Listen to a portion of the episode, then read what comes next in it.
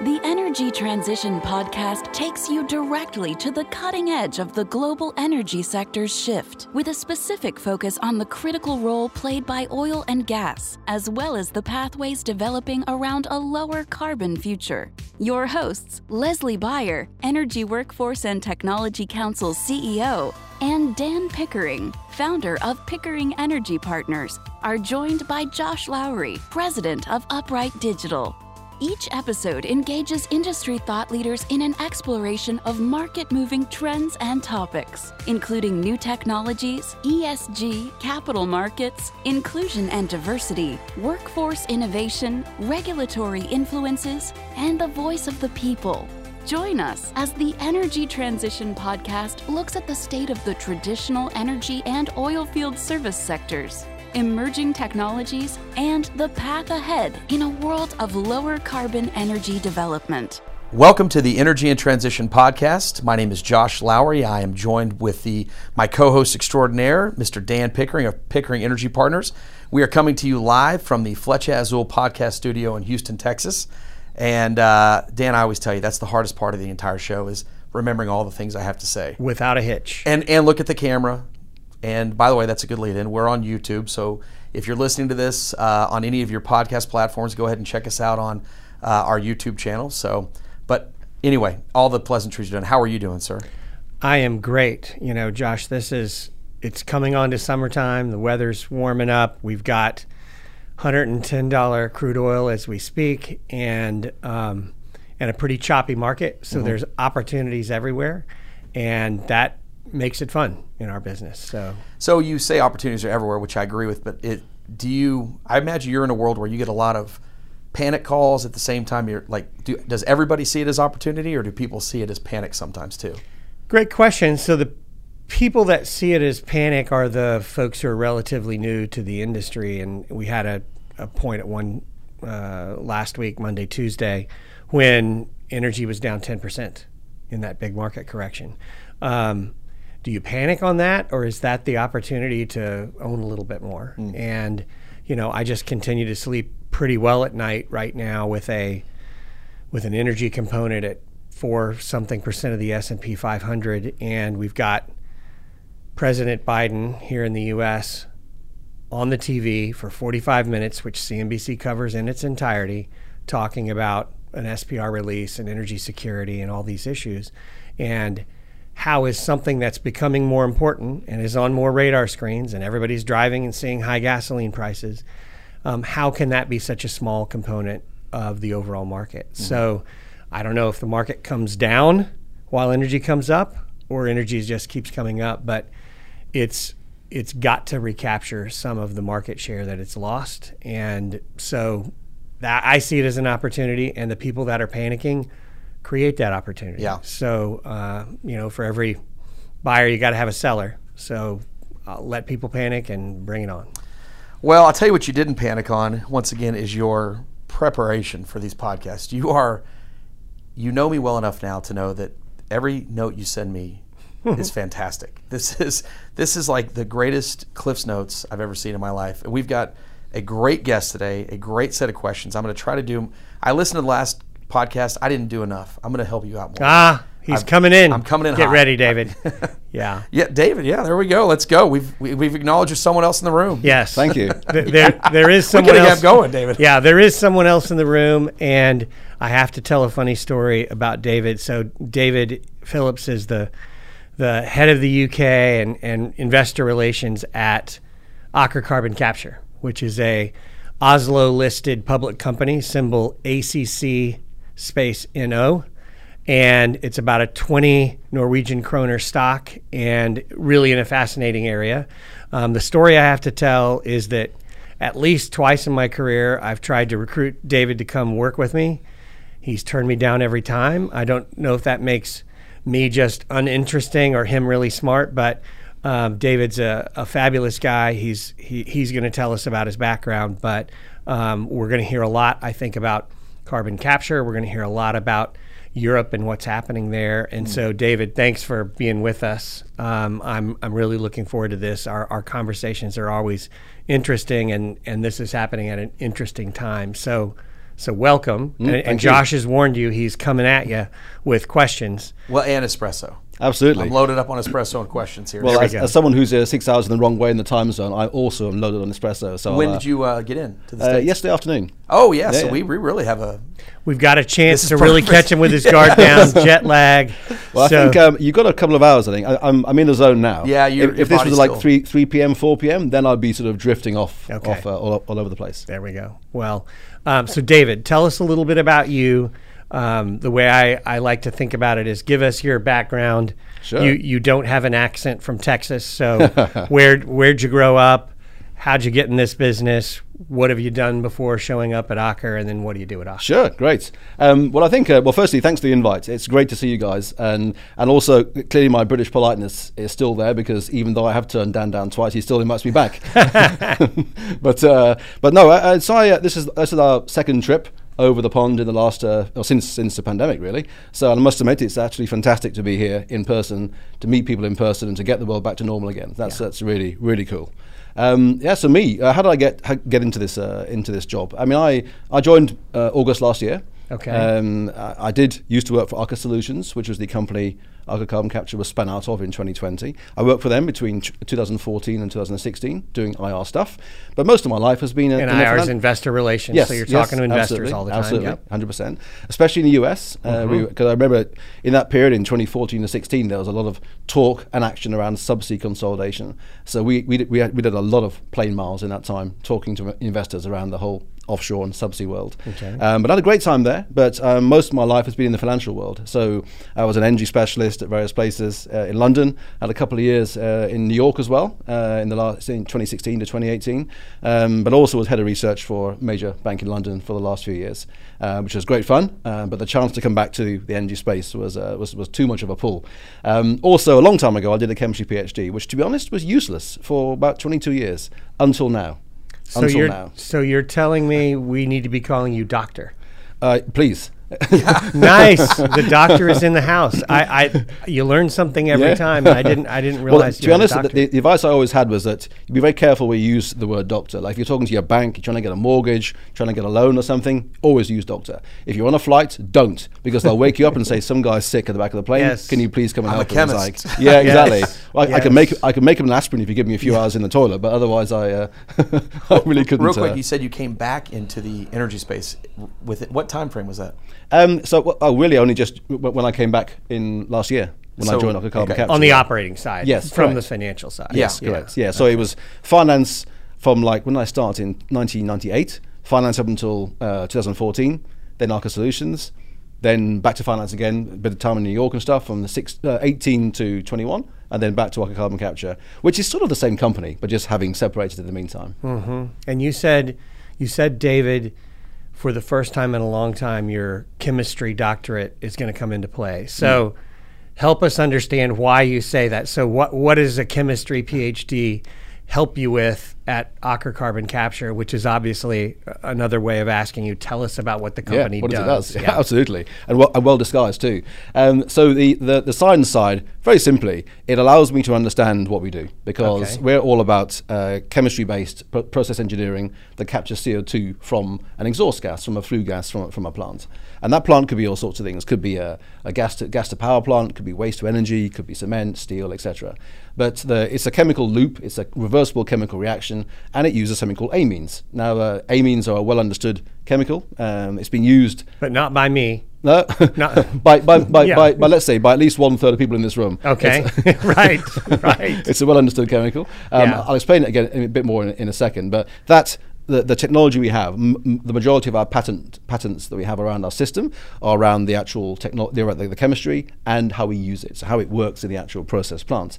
And and that that, that sort of patent shield is really the, the heart of our technology. Now we look at other stuff as well, but that's really the, the heart of it all. And I guess why does it help having the chemical background? Just to know what goes on and just to know why certain things are important and also why they're not. So, for instance, uh, we, you know, would you spend all your life trying to re-engineer the actual chemistry? No, because the engineering part is massively important, and the, you know, we, we, we moved from the lab to real life 15, 20 years ago, 2008, 2009, around that sort of, around that sort of time frame. Or for carbon capture. Yes, for carbon capture. Yeah. So we, we went having been developing stuff in the lab uh, with various partners in Norway. Very, very, uh, you know, we're lucky having that background because that, that gave us a very good basis to sort of really advance the technology with some help from industry, academia, and the government. Um, but moving that, going from a lab, going from like the white coat to the blue coat, going from the lab to the to the process plant is a massive challenge. And you you suddenly found all these physical issues like flow rates and cool spots and hot spots and mixing and all that. It, it becomes different. It's a different challenge, and that's then and going from the lab to a pilot plant that has roughly a thousand tons of CO2 capture per year. That's a small, that's a proper little test unit. Going from the lab to that is more difficult than going from the pilot plant to a proper full-scale test unit. And we built one in 2012, again, 10 years ago. It just had its 10th anniversary um, in Mongstad in Norway, and that's next to a refinery. So we built this plant in 2012, 80,000 tons per year, which at that point was huge. Now it's more like medium size. Mm-hmm. Uh, but that's that that that's been used by the whole industry. It's a well developed, very advanced facility. Um, but going from the test rig to that was less of a challenge in some respects than going from the lab to the test rig. So that that whole maturation, if you like, of uh, science to, to engineering and to actually really doing it is, uh, is super important. Was there anything like that in the States in 2012? Well, th- there's some. It's a good question. So that there's, if you look back at the history of this this business, I mean, people have used um, and back to Dan's chemical or chemistry question, um, people have used amines as a route to capture CO2 uh, uh, from uh, out of well streams, to, with, with, the main aim to putting the CO2 back in the well to get more oil and gas out. So, so I know how EOR. I would spell amines. How would you spell amines? A M I N E S. Okay. Or without the S, if there's only one of them. but we, have, we, we, have a good number. We, we, we actually have a mixture of. Uh, but the, re- the reason you use that, it's a very simple chemical reaction. You have something that's that's basic, so the opposite of acidic.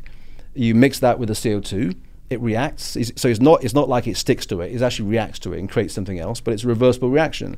And you pick up the stuff that's reacted. You basically it's a big loop. You pick up the stuff that's reacted. You heat it, not hugely hot. You know, let's say low triple digit uh, centigrade, 150 degrees, that sort of level, maybe a bit less.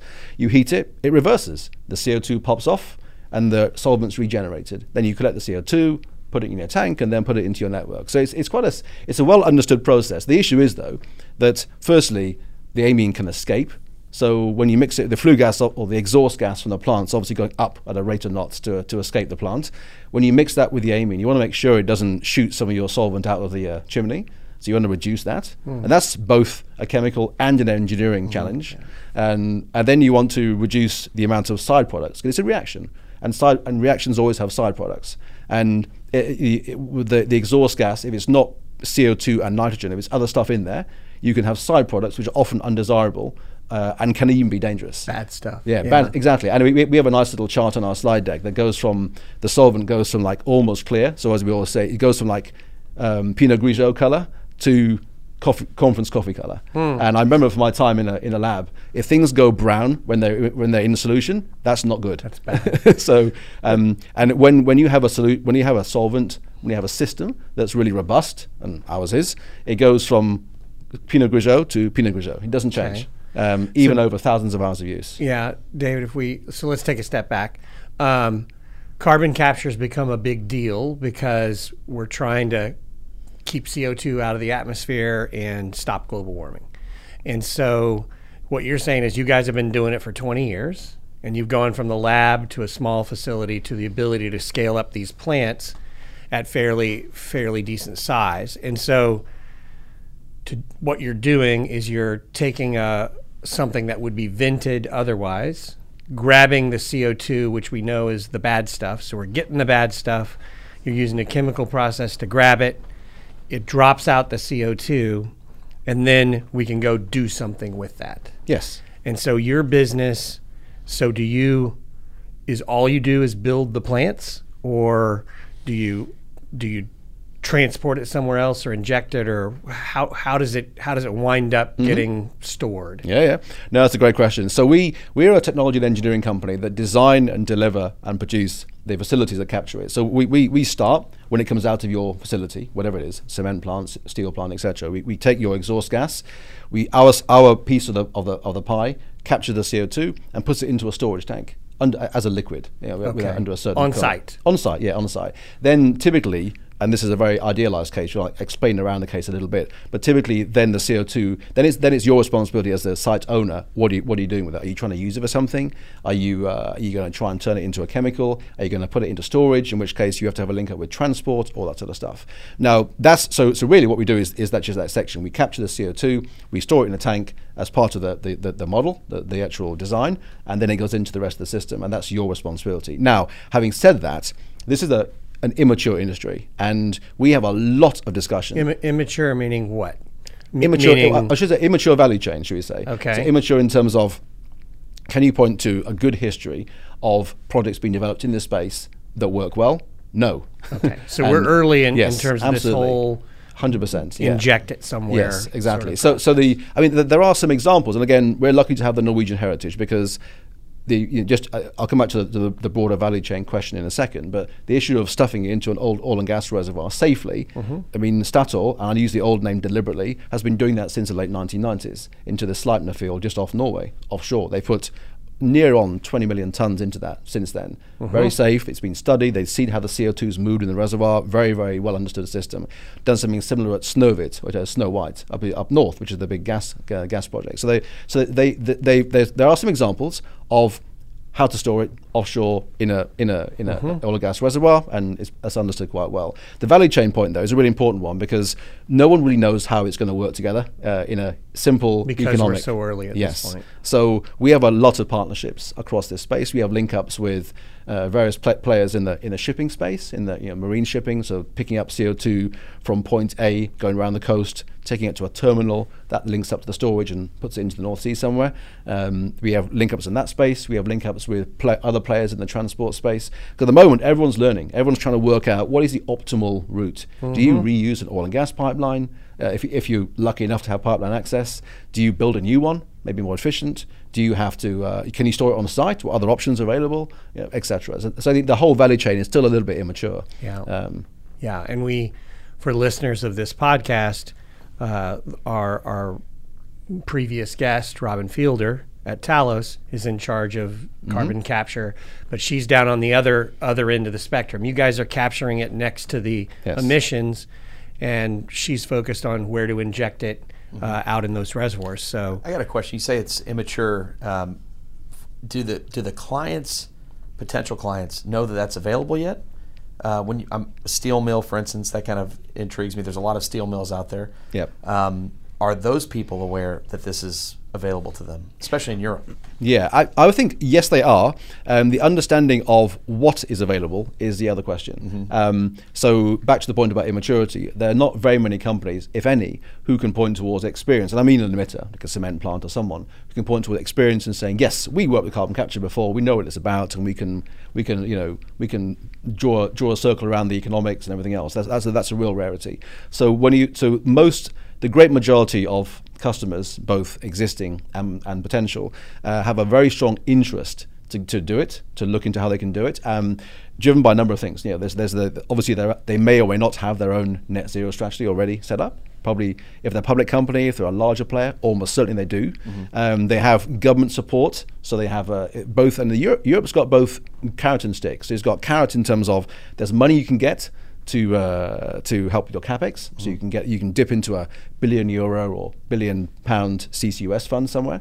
Um, there's also support you can get to look at the operational phase. Um, so there is there is carrot stick. There's stick in terms of the carbon price. So there's a CO2 price which has been widely discussed in Europe. The ETS, also one in the, in the UK what's- as well. what does ETS stand Uh, the, for? the, the, David? the um, uh, European, uh, sorry, the emissions trading scheme. Uh-huh. Um, so, and you can look it up on most terminals uh, quite easily. There's Uh-huh. an EUA is normally the best way to look for it. Uh, there's three letters EUA. Version in the UK as well, which is slightly higher.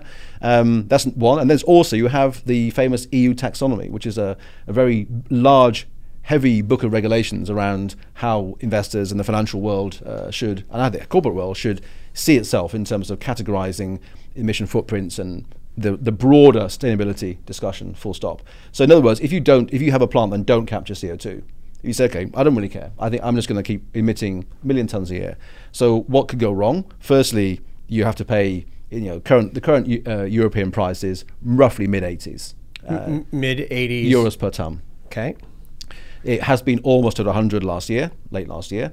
euros per ton. It's also been down to below 60 in a, in, a, in the spike of volatility early this year around Ukraine and everything else.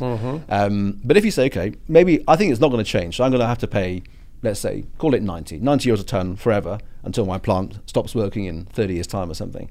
And so that's that's a fair check to write every year anyway then the price might could go up. I mean, if you look at look at the views in the markets right now, most market watchers see a price of, let's say, high double digit up to 150 euros a ton by 2030. And let's face it, I don't think anyone really knows. but but clearly, the, the sense is looking at the mechanism that Europe uses for its carbon pricing, which is deliberately squeezes the availability of the allowances every year. Um, that's long term. Uh, clearly pushes the price up if you don't change your emission footprint. Um, so that's another thing. You could end up paying more. Then it, the taxonomy side, if you then get yellow flagged for having a CO2 footprint, having not done anything about it, you then could have issues facing, let's say, the green bond market, or you could have issues with ESG mandated investors, of which, as you know, there are lots in Europe, may have is- issues holding your stock. So that there are lots of other issues that could come into play to push you towards using it, as, as well as pulling you. Carrots and sticks. Yeah. Mm. So, so they're your your potential customers. They they've they're paying something now, and and I'd like to talk about that a little bit because that is not the case in the U.S. Correct? And so there there's a reason Europe's farther along in this process because there are some economic incentives Yes. to to help people change behavior. Okay, so. So I might also add actually, and on that, on the incentives, I didn't mention the Europe has has had had a particular path to try and develop the whole carbon capture value chain, and that's by supporting industrial clusters and or, might, or industri- industry hubs. Now there are already some talk around hubs in the US, especially around Houston, for instance, Louisiana, and so on. Um, but in the in Europe, there there are a number of, and this is the way that Europe's developed obviously over the years. Yeah, there are a number of big industrial hubs, typically basing around chemicals refining, then adding other stuff, power generation, cement, waste to energy, and so on, um, around large uh, river deltas where there's access to, to water and stuff and access to transport. So you have big hubs in the UK. You have at least uh, four or five large ones, and two of those are what's called Track One uh, in the UK government's funding for, for carbon capture, and that, that was declared last year. And this and those are targeting. I'll come back to details a bit later, but those, those, those are targeting storage already in 2025.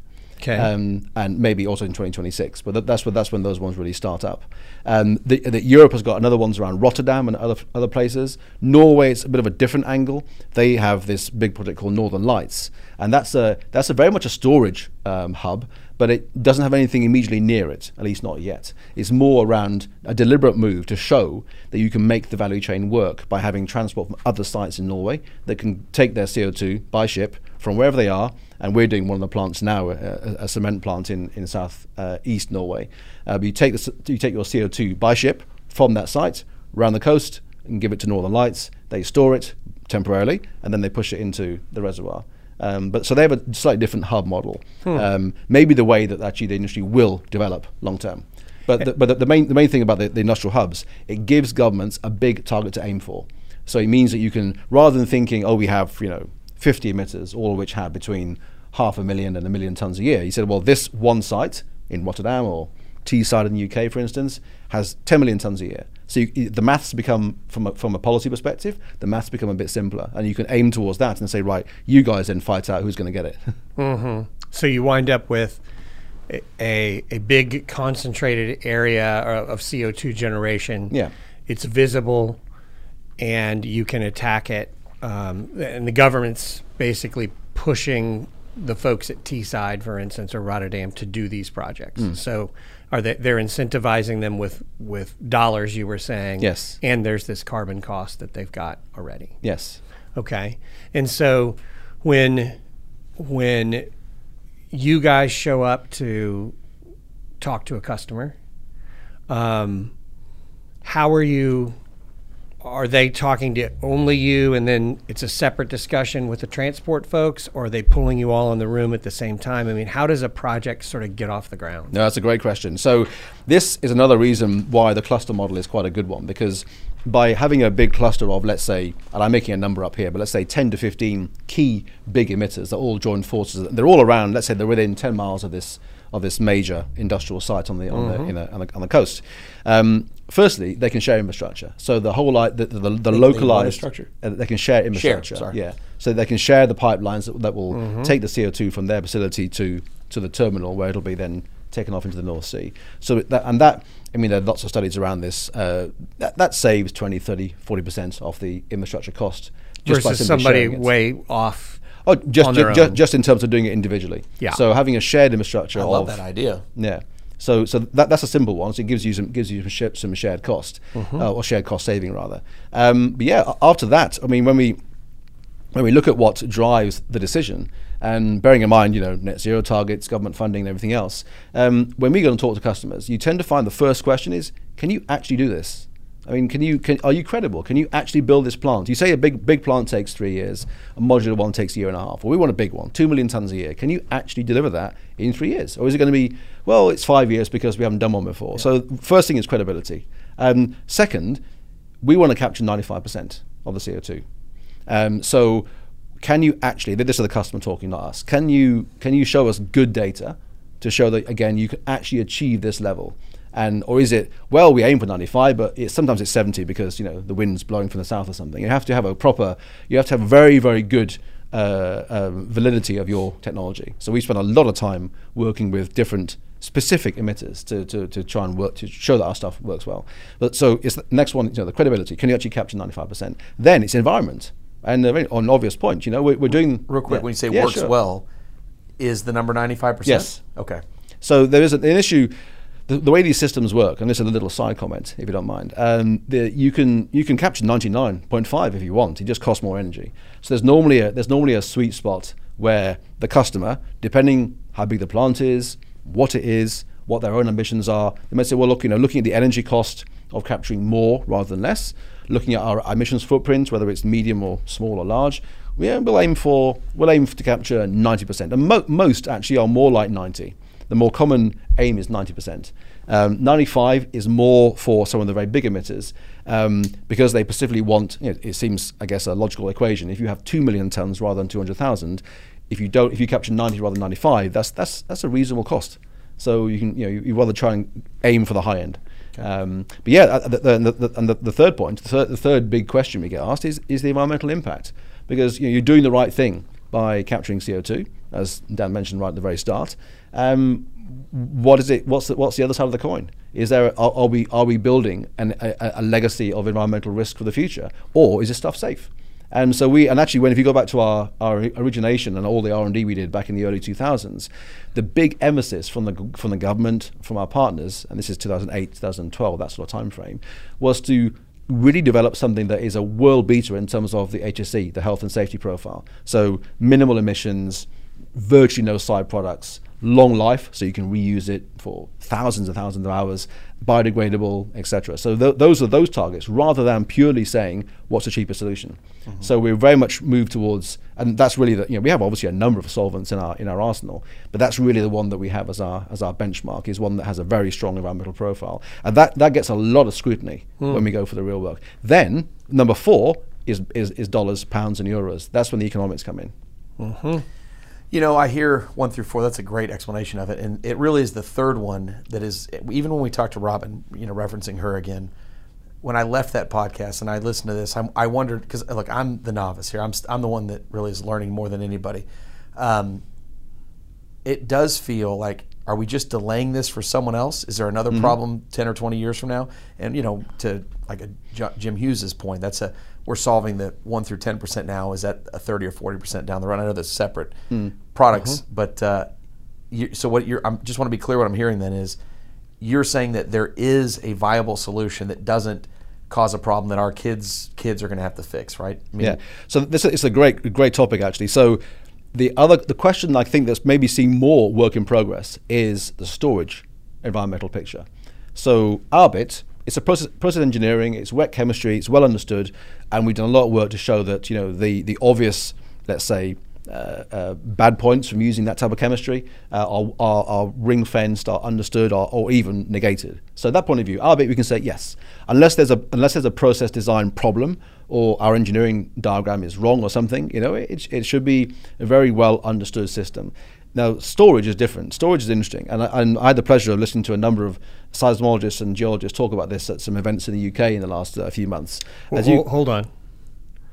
The pleasure of listening to seismologists and well, geologists. I never, So- I, I never know. I, I never know who else is listening to this. Yeah. yes, there are three people in the audience, one from each company of the That's right. speaker. Yeah, and, and my, and my favorite was the seismologist, definitely, no question. Somebody's Um, playing that for his her husband yeah. or wife. Yeah. Yeah, exactly. Someone likes you. Yeah. um, no, but th- that's there's a lot of work around um, how the CO2 behaves when it's underground. Uh, underground, it, it's not it's not buried in your back garden. This is the two or three kilometers below the seabed, or you know, a mile mile or two underneath the earth. And it, so it's it's it's it's proper geological storage. It's not it's not just put in a little reservoir that's in a in a holding tank like if you have an, an outside uh, toilet or something. It, it's it's properly proper deep stuff. Now, but in that, how does CO2 move when it's in a reservoir is another question. And so back to our Norwegian roots. Who's done a lot of work on this? And I know that many others have, but but Norway. So Norway's done a lot of work around.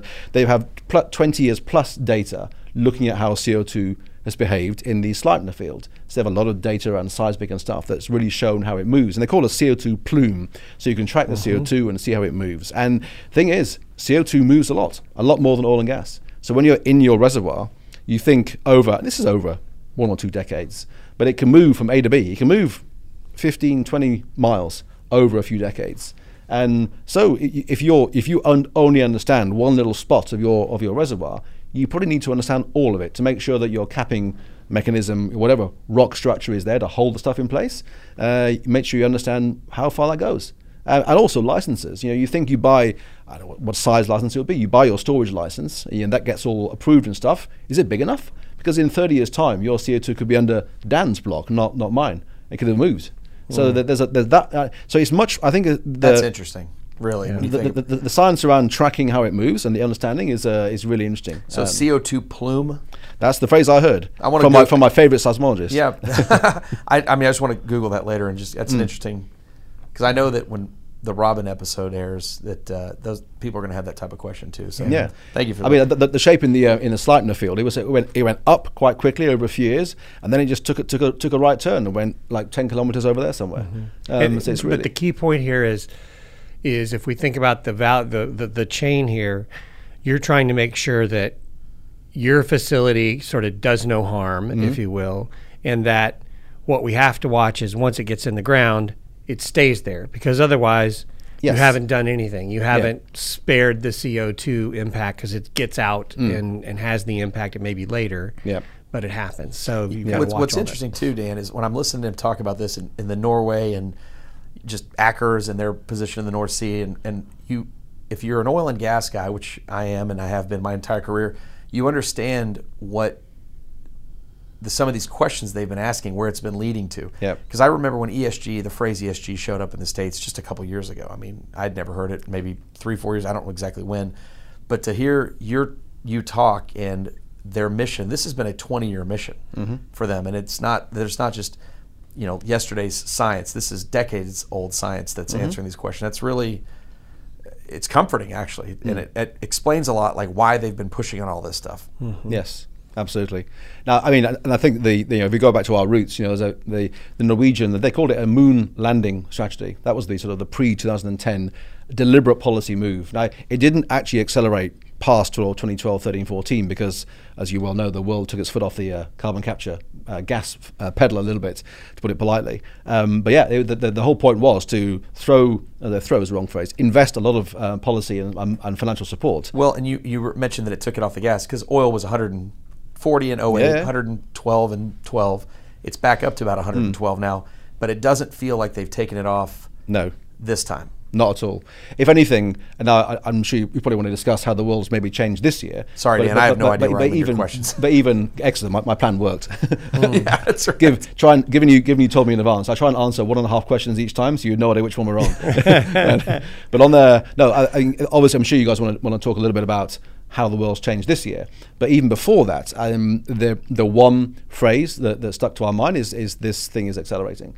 This whole theme is accelerating. You know, the policy support is delivering. So a government says, you know, in the UK, for instance, you know, we're going to choose our track one clusters to, to, to put funding towards. They're going to aim for 2026. Okay, that's all talk. Then you get to the point and you do it. And you say, okay, we've now decided it's this and that one. We're going to decide which projects next year, um, but we're aiming towards 2026. And actually, the UK, as many countries have done, actually upped their targets. They had, I think, they had 10 million tons per year of CO2 storage by 2030. That's now between. That was their goal. That was the old one. It's now between 20 and 30, and then heading towards 50 plus by the middle of the decade, next next decade. So there's a lot of the ambition has clearly been moving in, in the right direction, and even just in the last few weeks, you know, the last few months, you know, Denmark has stepped up its ambition.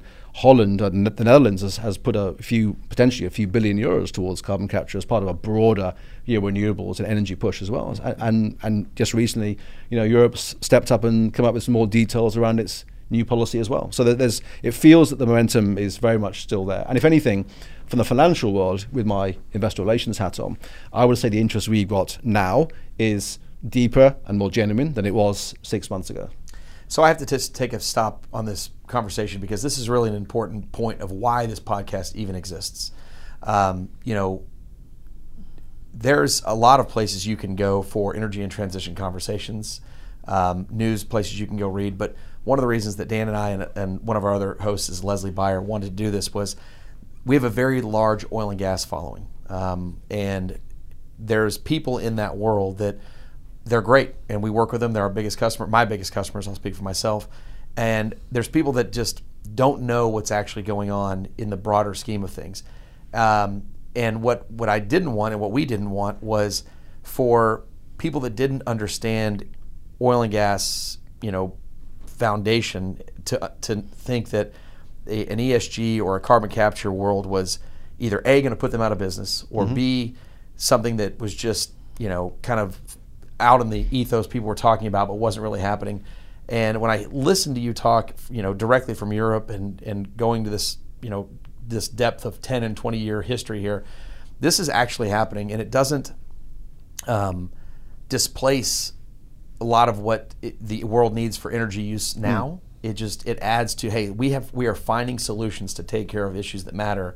And I, I really am talking to the audience on this one. I like I want the audience to understand that these things are happening. This world is developing and, and evolving and changing, and it, it's it shouldn't be as scary yep. to the people of of you know that the world that we've serviced in the past like this is the exact audience i want to grab here and say you're listening here's what's going on we're moving in this direction pay attention because it's actually happening yeah, yeah. I, am glad I, you have the, the, your, your, when you mentioned your finance background yeah. your uh, the, the world of oil and gas and then how you're able to blend these like you really are a trifecta of the three people that need to matter. I say three people, the three entities that yeah. need to, to, care about this. Yeah, I think. Thank you for saying that. I think it's a great point. I think um, the you know from our, from our side, we're we're privileged to be to have that heritage, and also you know we're doing it now. We're, we're delivering a large plant in Norway on a cement plant, um, capturing four hundred thousand tons. Uh, that's that's ready in twenty twenty four. I'm I'm stopping you, Dave, because let's put let's try to put things in context. So, you said the UK had a goal of capturing 10 million tons per mm-hmm. year mm-hmm. by 2030. Correct. And now that's that's a bigger number. Yes. It's 20 or 30 million tons per year. Yeah. Um, so so we've got 10 in our mind. 10 million tons per year is a is an ambitious goal. Mm-hmm. So now let's come back and talk about. So this one project you're working on is 0.4 million tons mm-hmm. per year. So where you need 25 of these to hit the goal by 2030. So again, I'm just trying to, to yeah, sure. put things in perspective from a sizing perspective. So an individual project might be half a half a million tons per year well, yeah, to a million it's quite tons. a range actually. I okay, mean, this yeah, is um, talk about that. yeah, absolutely. Bit. So the range is is um, from one from one angle uh, daunting, the other the other angle ama- amazingly amazingly uh, uh, a, a, great opportunity because one of the reasons we and this is the uh, short answer about the chemistry side. One of the reasons people use amines is because they cover they can work across a very broad range of of, of emitters because not one plant is the same as another. So different plants, different industries have different levels of CO two. So because you, of the, the gases they're putting off. Yes, exactly. So if you have gas to power in your exhaust gas, you probably have three, four, five percent of CO two. That's the low end. If you have waste to energy, more like eight to ten. If you have Eight to uh, ten percent. Yes. CO2. in yes in the so so twice the amount. If you have a, a cement plant, you can be towards twenty percent, maybe 18, 20 percent. If you're doing blue hydrogen, so that's making hydrogen uh, as part of a refinery, but then capturing the CO two, that could be twenty five or even thirty five percent. So there's quite a range. And now the reason, you know, why would you want to y- the, the technology that we use, and you know, we have a, I would like to think a, good, good- a pretty refined version of that, mm-hmm. is because it can work effectively across all those. All of those. Yeah, yeah, exactly. So it can grab a really thick CO2 stream. Yes. It can grab a really thin yeah. CO2 stream. Now, if you have a very, and this is a slightly different different topic, but if you have a very very high level, let's say 35, 40 percent under some pressure, which some modern hydrogen plants can do, then you you can maybe you might be able to use a physical method rather than chemicals. You might be able to just simply freeze it out using cryogenics, and that's what the industrial gas companies tend to do. Okay. Um, but that's that's a slight aside product, a side comment. More, more to the point about the, the, the, the customers out there. So it means that when, when we talk to companies um, about you know I have a waste to energy plant or I have a smelting plant or I have a pulp and paper plant, you know, it, the question is not often not so much what do you do, but where are you.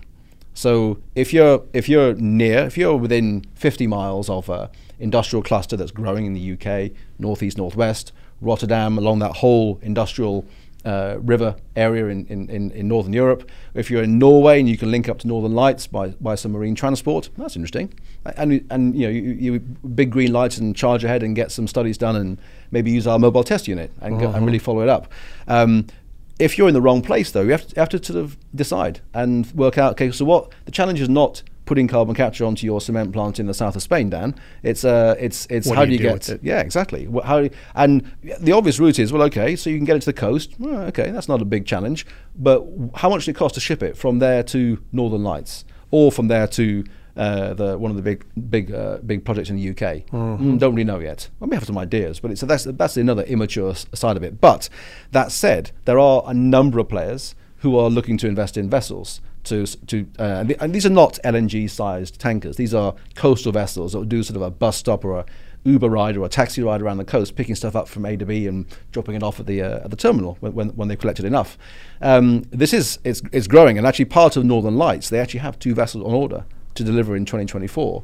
To, because that, that's that's their whole model. But there, I mean, we have link ups with some a company called Dan Unity CO2 in in uh, in Europe. We have a link up with Höegh LNG, which is another shipping company in Norway. Um, they are all looking to to invest in this vessel market. So the the transport piece, how they play that marine transport piece, is uh, for Europe especially is a very important part, and it's it's starting to see some activity now. So it's in Europe. You think it's less likely to be buried pipelines under the ground are much more likely to be. I think well for the ones um, uh, the way it's developing at the moment, given we have these big clusters, um, Mm-hmm. and given that all the storage is talked about so far is offshore, Yeah. um, and that's uh, you know old, old oil and gas fields and something called a saline aquifer, which is you know a sandstone, big sandstone reservoir Mm-hmm. um, offshore.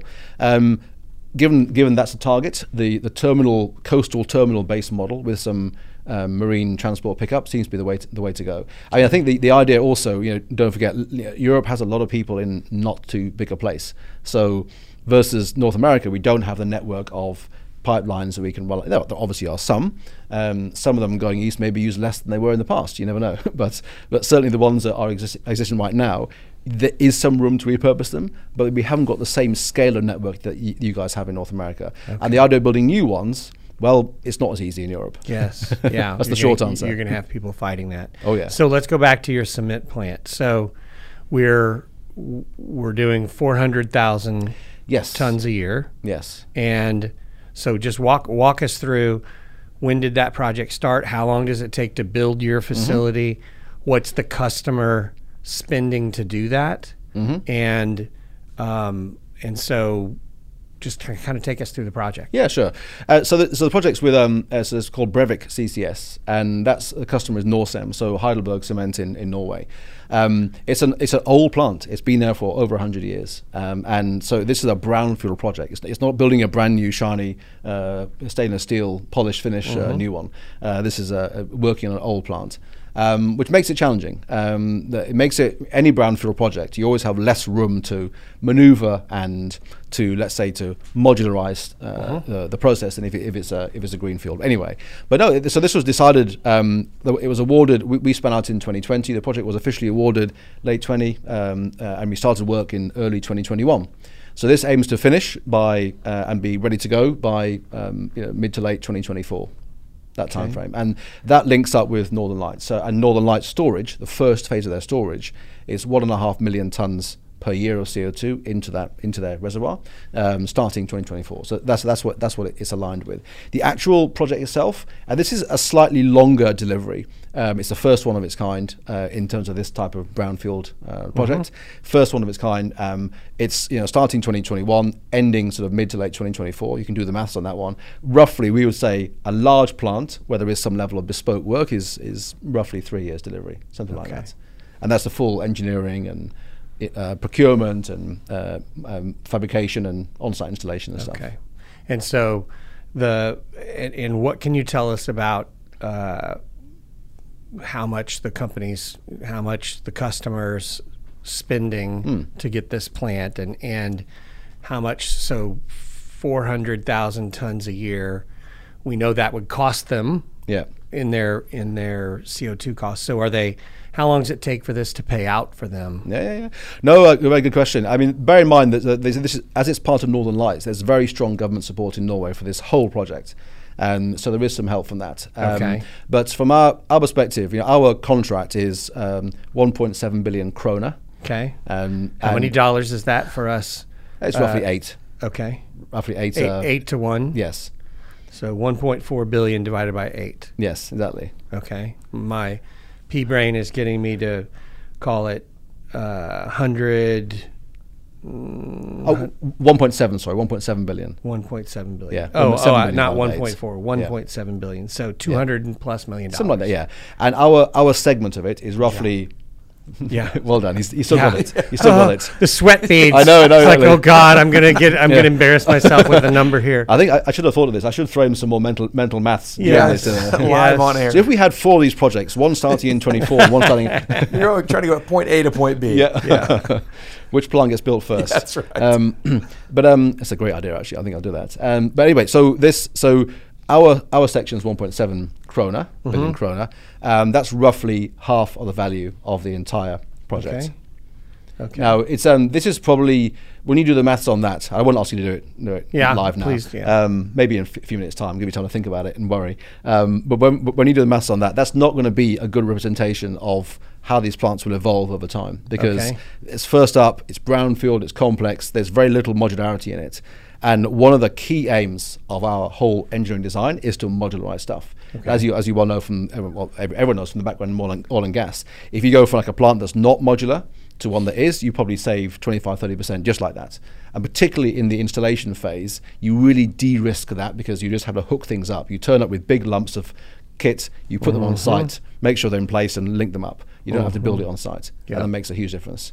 Yeah. Um, we, our smaller units, the one we're delivering in the Netherlands for Twence, which is a waste to energy plant, um, that's modular. So that's a 100,000 ton per year, much smaller. Uh, effectively, it's the great great grandchild of the test plant in Norway. It was built in 2012. So it's 90% smaller in terms of its footprint and also 90% smaller in terms of its cost. Now, th- that's modularization, same chemistry. That's just the engineers doing what engineers do. And Make what's it the time frame on that? That's an 18 month delivery, or just over 18 months. what- So- from the 90%. Oh, uh, from uh, from uh, from 2012 to, to to when we appeared in See, 2020. that's unbelievable. That's a that's a big no, yeah. dramatic now you shift could you, you could say that you know if if the market we're seeing right now had appeared in 2018, could we have delivered it then? Probably. But you know we have to. We're obviously following the demand. Um, I mean, and given how slow CCS was or CCUS was since 2012, we had a lot of time to do engineering designs. so uh, and a, a lot of work done around this modular modular design. But yeah, I- ultimately, 100,000 ton uh, unit, you can you know we'll be able to deliver that in 18 months. And maybe and our, our aim is to really reduce that in the future. Once we you know we may have got a, the, the design sorted um, plus or minus, but we haven't got the supply chain sorted yet because we haven't built many of them yet. So once you go forward, and let's say let's say we have we built, let's say this is our fifteenth you know how it works. You know, uh, learning by doing. We're going to be, you know, the cost will be lower, I'm sure, but also the delivery time is going to be down towards, we hope towards 12 months. So, so much faster cycle over, Yes. over time. Um, we saw the same thing. Shale boom. Wells cost Yeah, yeah, fifteen absolutely. million. They went to seven million as everybody got smarter on, on doing them. What's um? So, talk to us about. You've got the two projects you just mentioned that add up to a half a half Million. a million tons per annum. Yep. What are your goals for this business, Mm-hmm. and and what's your backlog look like? Help us understand who's in the customer mix. Sure, that sort of absolutely. No. Um, so the goal we have one ambition or one aim, which we which we published when we separated out in 2020, and that's to secure contracts to cover in total 10 million tons of CO2 capture per year per annum by 2025. Now, is that January the 1st or December the 15th? Yeah, let's wait and see. But um, by 2025, we want to have signed contracts, or firm contracts, not, not, not feeds or early engagements or studies, but firm contracts to cover. And as you right, it's rightly said, we've done half a million. So, so we've done half out of 10. Now, if you look at how our, our sort of radar screen spreads out, so we have, if you look for, like, so let's say going from left to right, left left hand side, if you can visualize, this is one of our slides, which, which is why I can visualize it quite easily. But if you can visualize it, um, half a million tons is, if you like, firm contracts. Those those two, those two contracts. Then we have four million tons per year in feed in the front end engineering design phase. And so we have half of half a million tons of firm projects, four million tons of feed, and we rather hope that, those will get the green light and will move to firm contracts next year. Those are both big ones, obviously. Um, then we have uh, a bit over five billion tons in what we call uh, per annum in what we call studies and tenders. So areas where we are uh, uh, currently engaging with customers um, to talk about you know, contracting models, options, pricing, all the rest of it. Um, then we have, and those, you know, can you say do those do those all arrive in 2023? Probably not. You've got to think about when the storage starts. Um, but that's a re- good pipeline of stuff to look at. Then we have what you call our sort of more blue sky radar screen of prospects. So where we had interaction with someone somewhere uh, who said, "Can you build a plant on my on my facility?" And that's north of 20 million tons per year. Um, so that's a pretty, that's a good sized pot of people who have been addressing, and that, there's, a, there's a good mixture in that. I would say mostly those are between modular size, so 100,000 tons, up to perhaps a million. Okay. And I imagine that growth has been substantial.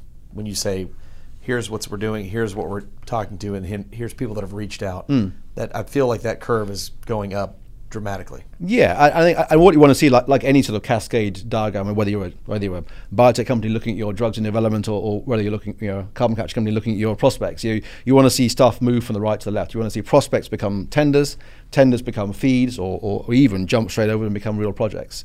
Now, what we saw actually between end of last year and end of this last quarter, so end of end of March, was of the of the prospects, another couple of million tons per year moved from prospects to tenders. So that was three and a bit, now became five and a bit. Um, does that happen every quarter? Probably not.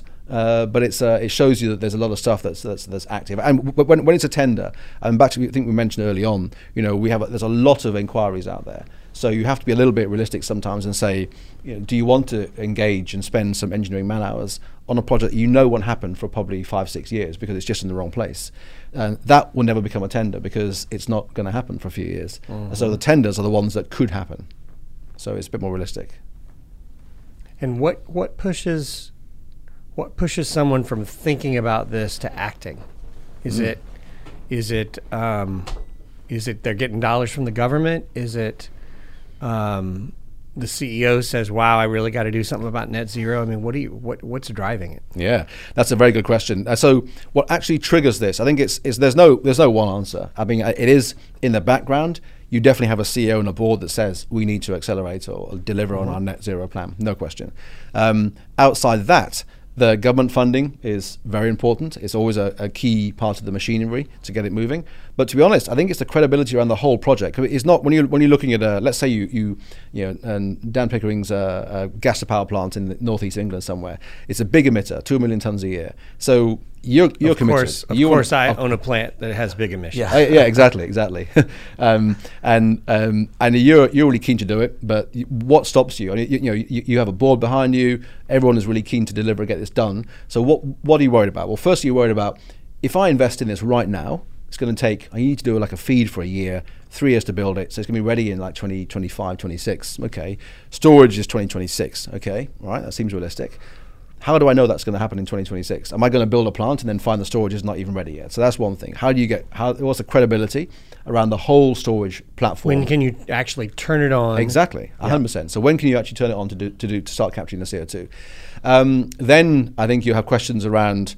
I, I, that that question I, that's probably the most single Im- most important one because without the storage, all the other letters in that acronym won't work. Uh-huh. So you ha- and that question is storage is environmental stuff. You know the envi- environmental understanding around the actual reservoir. It's the, the the the transport and storage model for the actual project developer. So the guys who are owning that storage machine, if you like, you know, w- how are they working out? What's their contract for difference structure, their CFD structure around the eco- economics for storing it, and that, that's going to be a, a regulated industry, of course.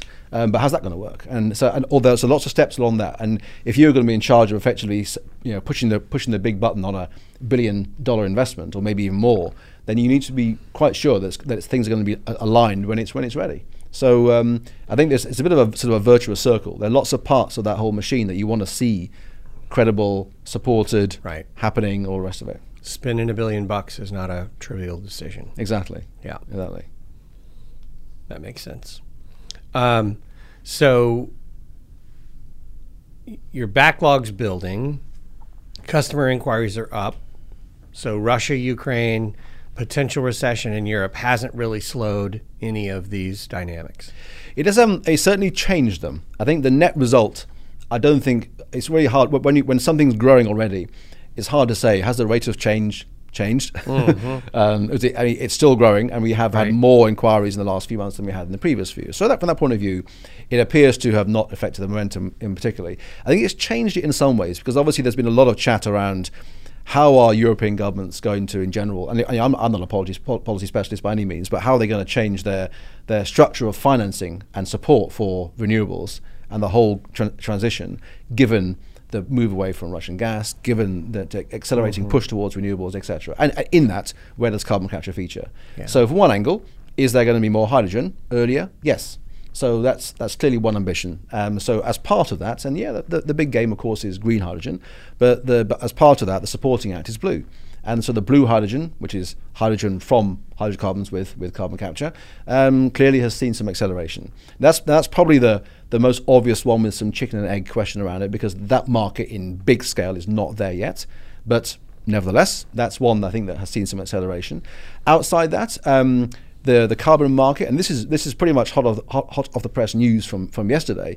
The uh, European um, Parliament and the EC European Commission they they've also had some important decisions and and publicity and um, uh, policy publications around how they're going to support renewables, and and they talked about in actually increasing the ambition even in this energy cost environment, increasing it, not decreasing it. The only piece I think that affects our market directly really was saying they're going to out of the, the, the allowances that go into the, the into the uh, European carbon price mechanism, they got, they potentially will look at issuing a few more into in the very very short term to alleviate some of the the, the initial um, pressure right now in the market.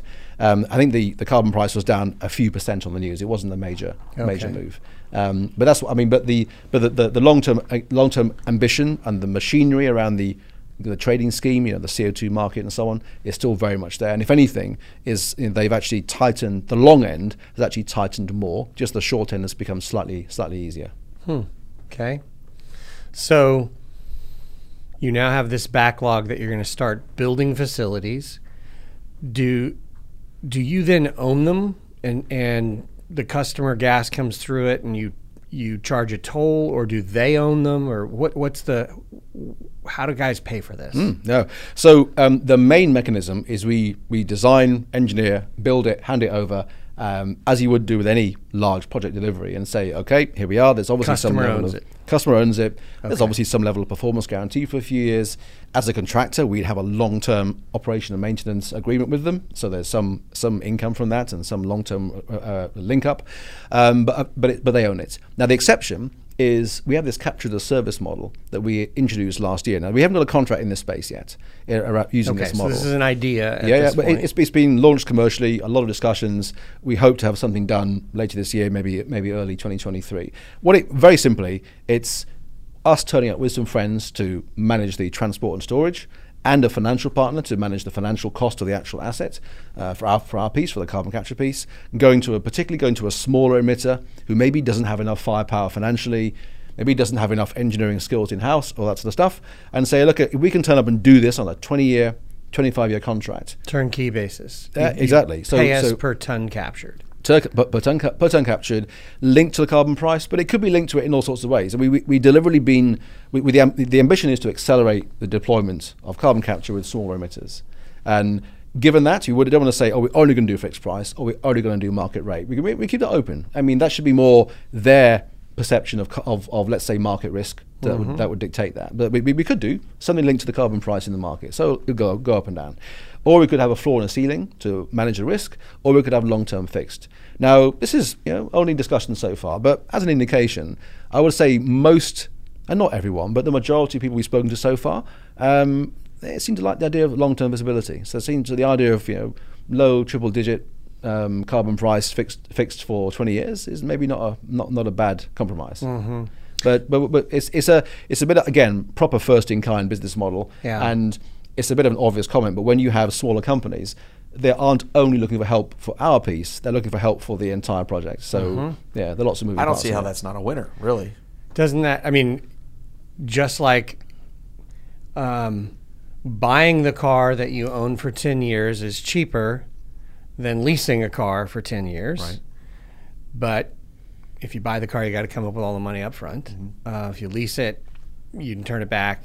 You know, there's some there's some advantages to it. But it seems like so it seems like the the carbon capture as a service would be slightly more expensive to the customer, but a hell of a lot less hassle because they shift the hassle onto mm. well, and onto the partners. Doesn't right? the customer only win when everybody wins? I mean, it's like you're you're paying for a percentage of what they're capturing, correct? It's kind of like I mean, it really is. You know, I'm I'm paying you to collect this. Mm. We're both going to win. Yes. And then I'm essentially paying just a, a portion yeah, of totally. what you saved I think, me. Yeah, and, and what, what is interesting though is, as part of this, obviously we have to have a. We've been talking to lots of potential financial partners yep. as part of this, the whole value chain we have been inundated. I mean, you, you can think of every possible uh, every possible type of institution that could chase this. I mean, you've had your infra funds, private equity, infrastructure funds. Like, yes, okay. infrastructure funds, private equity, sovereign wealth, and so on, as a, a, a, full range. Actually, to be honest, the most flexible money so far has been coming raw from the east. So, you know, Japan, Singapore. There's mm-hmm. a lot of uh, long-term money there that's really keen to in, to invest in green infrastructure. And actually, the appetite. I mean, we, you know, in terms of the volume of money available, it's clearly more than we could ever need or dream of. Um, sometimes the challenge is our industry, as you mentioned a few times, is immature. So someone comes having having put a billion dollars into some huge pipeline in Asia and says, "Great, so how big is your industry right now?"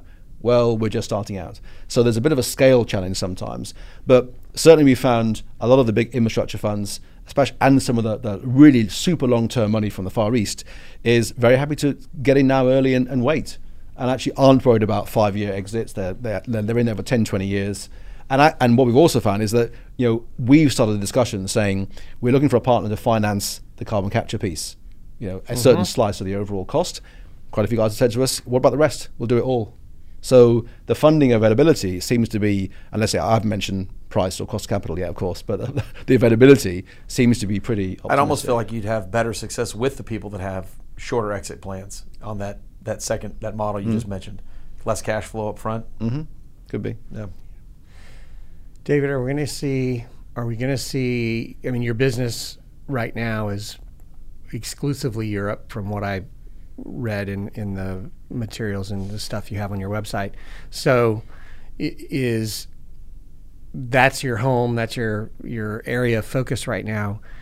Does it make sense to do what you're doing in the U.S. or other you know spots? Oh yeah, great question. 110 percent. Um, there's an immense opportunity in North America. Okay. Um, I think the, the, the the very simple 30,000 foot view is it's not a matter of if, it's just when. Okay. And which year do we get in? who do we partner with, and everything else. And I think it's very oh. much for us the policy momentum, the types of customers, the types of emitters. You know, most of our customers in Europe are, are global companies, whether they're cement or oil and gas or, or, or whatever else. And so we have good link ups with global companies on the customer side. We have good link ups with global supply chain players like Siemens Energy. Um, so we're, we're, we're very, very keen to investigate North America. and we're- as we I think we talked about this a little while ago in a previous um, set of earnings. Um, we, we, we're already having some good dialogues with possible partners. And I think it's what's clear to us we have to have boots on the ground in a major way. We have to have a good partner who can really be prepared to, to invest and to get a project to work.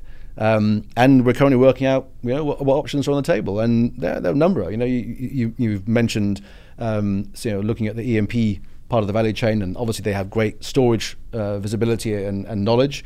There's also the pipeline guys, uh, midstream players. Um, there's also parts of the supply chain. Um, do we piggyback someone else in that space, uh, or do we work with a financial partner? Um, and yeah, it's a it's a good little opportunity. Um, I think it's definitely a matter of timing. And I think from our perspective, I think that what we've seen in Europe, it, it really pays to be early to show it works. Um, to be you know, with, a, with a credible model rather than waiting for the very very best chance, by which time you know you're five years late. Yeah. Um, I think being early in the next few years is gonna is gonna be the way forward. And, and and I guess similar to Europe, the ability to do something with the carbon that you capture is going to be important. So that injectivity piece will also matter Mm. Yeah. for the time. Well, no, I mean, I, I'm not, not you, you. know- You guys know a lot more than I do about the what, what goes on the subsurface in, in North America, but especially in the lower 48. But there's, you know, the US has got some great advantages. You've got a massive pipeline network, a lot of which can be reused. Um, you have onshore storage. As you know, if you even think about going near the sea, things get double the cost, if not more. Yeah. So uh, that's a great advantage to have that. It means you can look at a lot of storage potentially being what's well, behind the fence. So you, you you don't have to worry so much about doing it in your garden or something. You don't have to mm-hmm. mess up your Saturday bar- barbecue with some guy drilling to store some CO two in your lower fields. Mm-hmm. So uh, yeah, it's a it, there's a lot of ambition. Hmm. I like it. Not in my backyard. That's Yeah, the that's the- exactly. the, fence. Yeah. literally.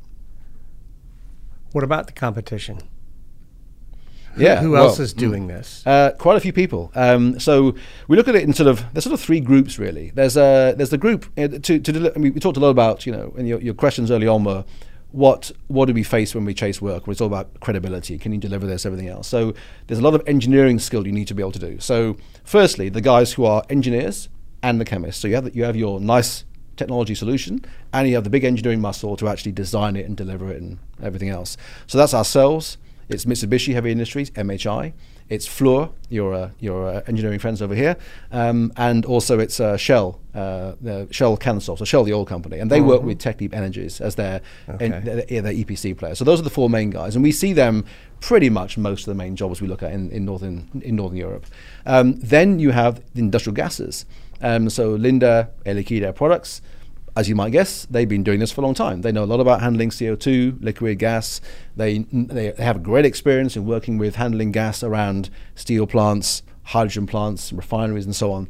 Um, they already have a presence in this space. They've been using amine scrubbers, and the scrubber is a simple machine that should take your CO2 out of your, your, your gas stream, your chemical stream. Uh, so yeah, th- and they have some big ambitions. You know, Linde and, and BP talked about some pretty big plans over here in around around Houston to capture. I think it's a very a pretty big number, which is 10 or 15 million tons of, CO, CO2 or something per year. Ultimately, by the late this decade, so some some big ambition around that space. So the gases are very, but we, we, it looks like they are rather more looking at their installed base and expertise. So hydrogen, refineries, chemicals, and steel. Um, maybe not not the wider industry spectrum that, that we would look at along with the other guys. Then you have all the startups and smaller companies, and there are a lot in that space. Um, mostly they are they're not public yet. So there are a couple of exceptions. There's CO2 Capsol in Europe.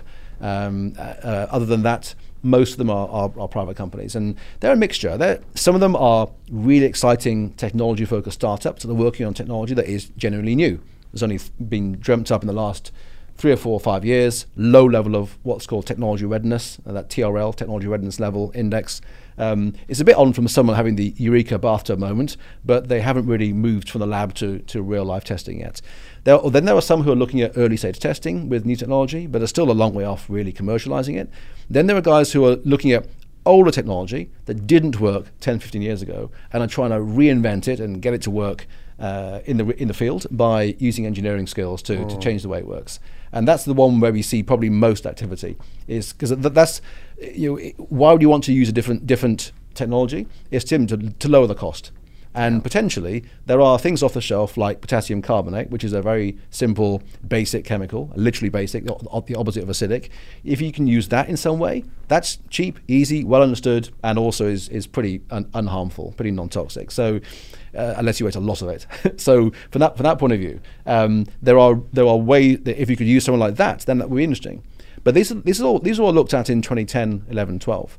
And they didn't work because in the lab, they look promising. When you go to real life, I mentioned, you know, uh, early, in, early on in this discussion, we had a, you know, the, the challenge of going from the lab to the test plant was a, was a big challenge. When you do that, you realize that most of this stuff doesn't work fast enough.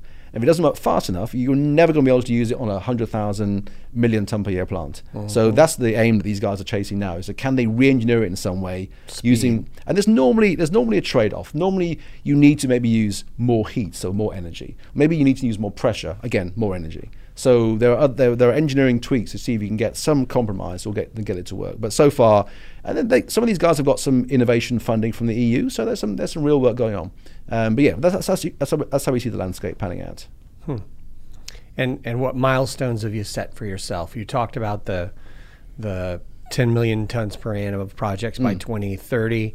What Uh, by 2025. 2025. Yes. Yeah, sorry, I was Yeah. I was not giving you enough credit. So, what other things should we be watching to sort of measure the progress of our? Well, it's our uh, uh, we have that the ten in twenty five is the is the main aim. Okay. Uh, we have yet. I mean, we're, we're not quite two years old yet. We haven't come up with too many other uh, public stepping stones yet. I mean, obviously Mm-hmm. internally we have a very key list of target contracts um, that we want to try and secure. Certain um, customers exactly, projects, yeah. Mm-hmm. regions, customers, etc. And but yeah, um, the the achieving that work. And the thing is, it's a, an, in some respects our market is quite an easy one to analyze because if it's so long as you ignore CCU, which is where you would use the CO2 in something like uh, um, making chemicals or making fuels or something, um, then it's all about storage. So when does the storage start? If it starts in 24, then you're gonna, and it takes 18 months to order a small plant, you're gonna order one maybe this year or next Yeah. year.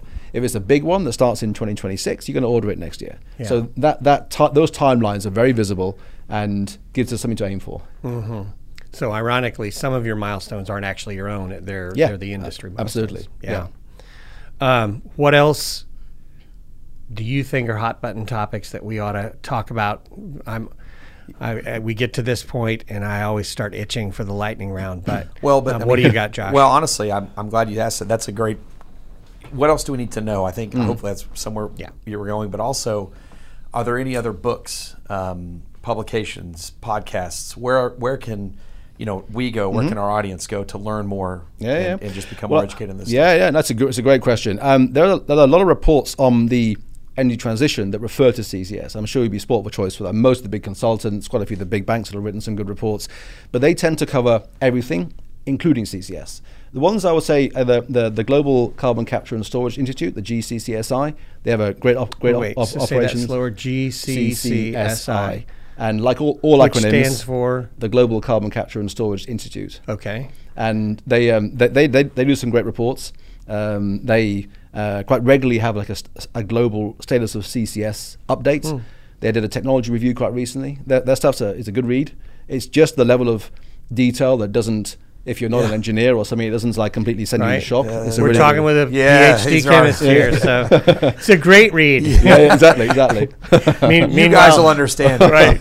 yeah, right. my, my insomnia just, just went away. Yes, Um, yes. Um, but no, so the the the GCCSI, uh, definitely one. Um, that's probably one of the main ones I think about. Actually, that's, that's a, if you think about all the guys we read reports on, there are they're they're a specialist institute, obviously, given the name, and they do have a good focus and a good grasp of what's going on. I think, and you can you, you can do a lot worse than looking at some of their stuff. So that's the get smart. Mm.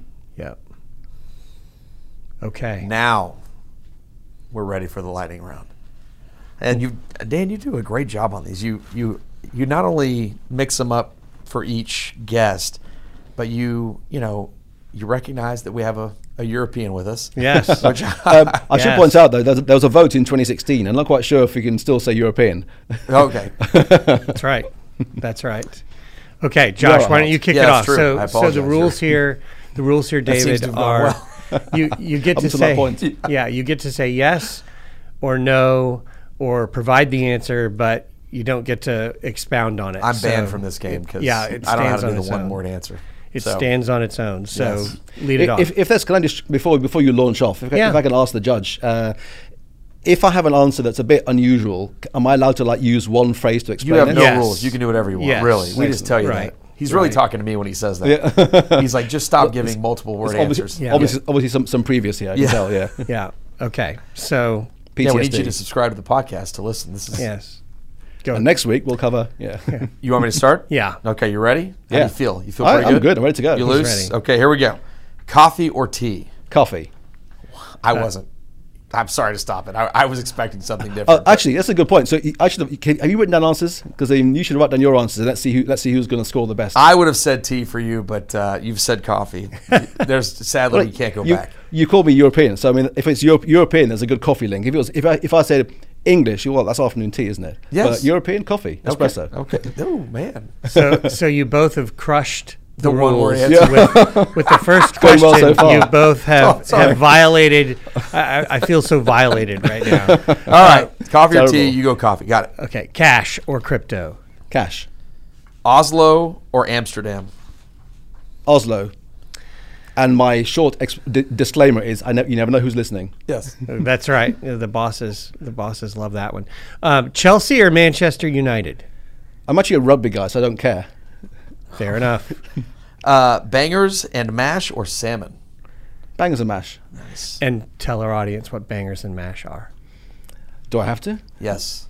I know. what- Sausage and mashed potato, but it's a particular sort of sau- sausage. It's normally with gravy as well. Yeah. So uh, sausage served in a big pile of mashed potato with gravy on the we're side. around lunchtime right now. That sounds I pretty know, good. doesn't it? It's, Yeah. it's very good. Typically, you serve it after you be, if you've been to like watch a football match, um, and I mean soccer. Sorry, I should explain that. You mean a soccer match, or, or you used to sit in a pub and have many drinks and have your bangers and mash. Okay.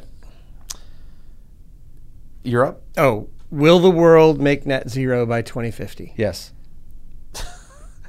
He gives himself that awesome question. and He gives me mm-hmm. this one: puppies or kittens? I'm sorry. that's for that. easy. Puppies. I'm a dog guy through and through. Fr- French Riviera or the Italian Riviera? Italian. S&P 500 for the rest of 2022. Bullish or bearish? Bearish. Okay. Wind or solar? Wind. Facebook or Netflix? Netflix.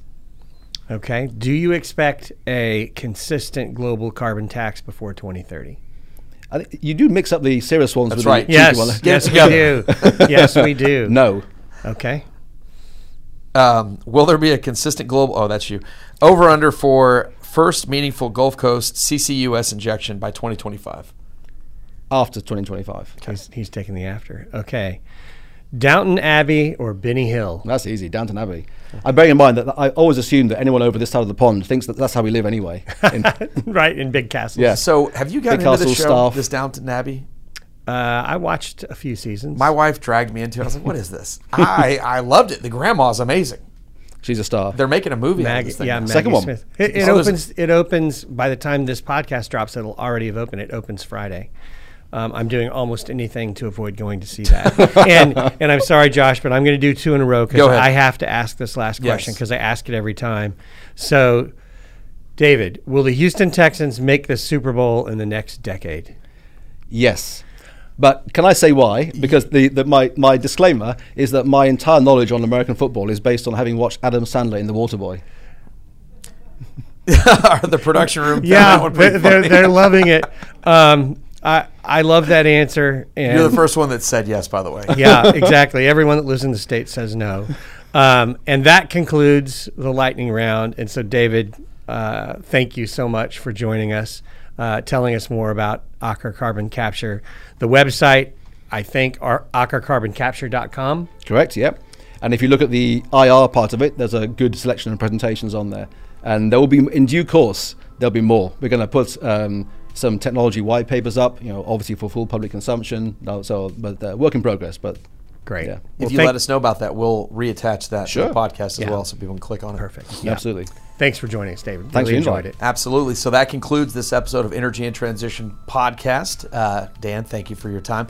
I'm going to pump your uh, Twitter account is at Pickering Energy. At Energy. Pickering Energy. Yep, for Twitter. Uh, great follow, by the way. Um, PickeringEnergyPartners.com if you want any more information on that. Josh Lowry for Dan and Josh, we appreciate your time. Thank you very much for coming in, and uh, you were great. There, no jet lag whatsoever. Subscribe on your favorite podcast platforms. We are on YouTube as well. So if you have any questions or comments, email Sarah at sarah.millern at uprightdigital.com and we'll go from there. Thanks for listening. Thanks, Bye. everybody. Thank you.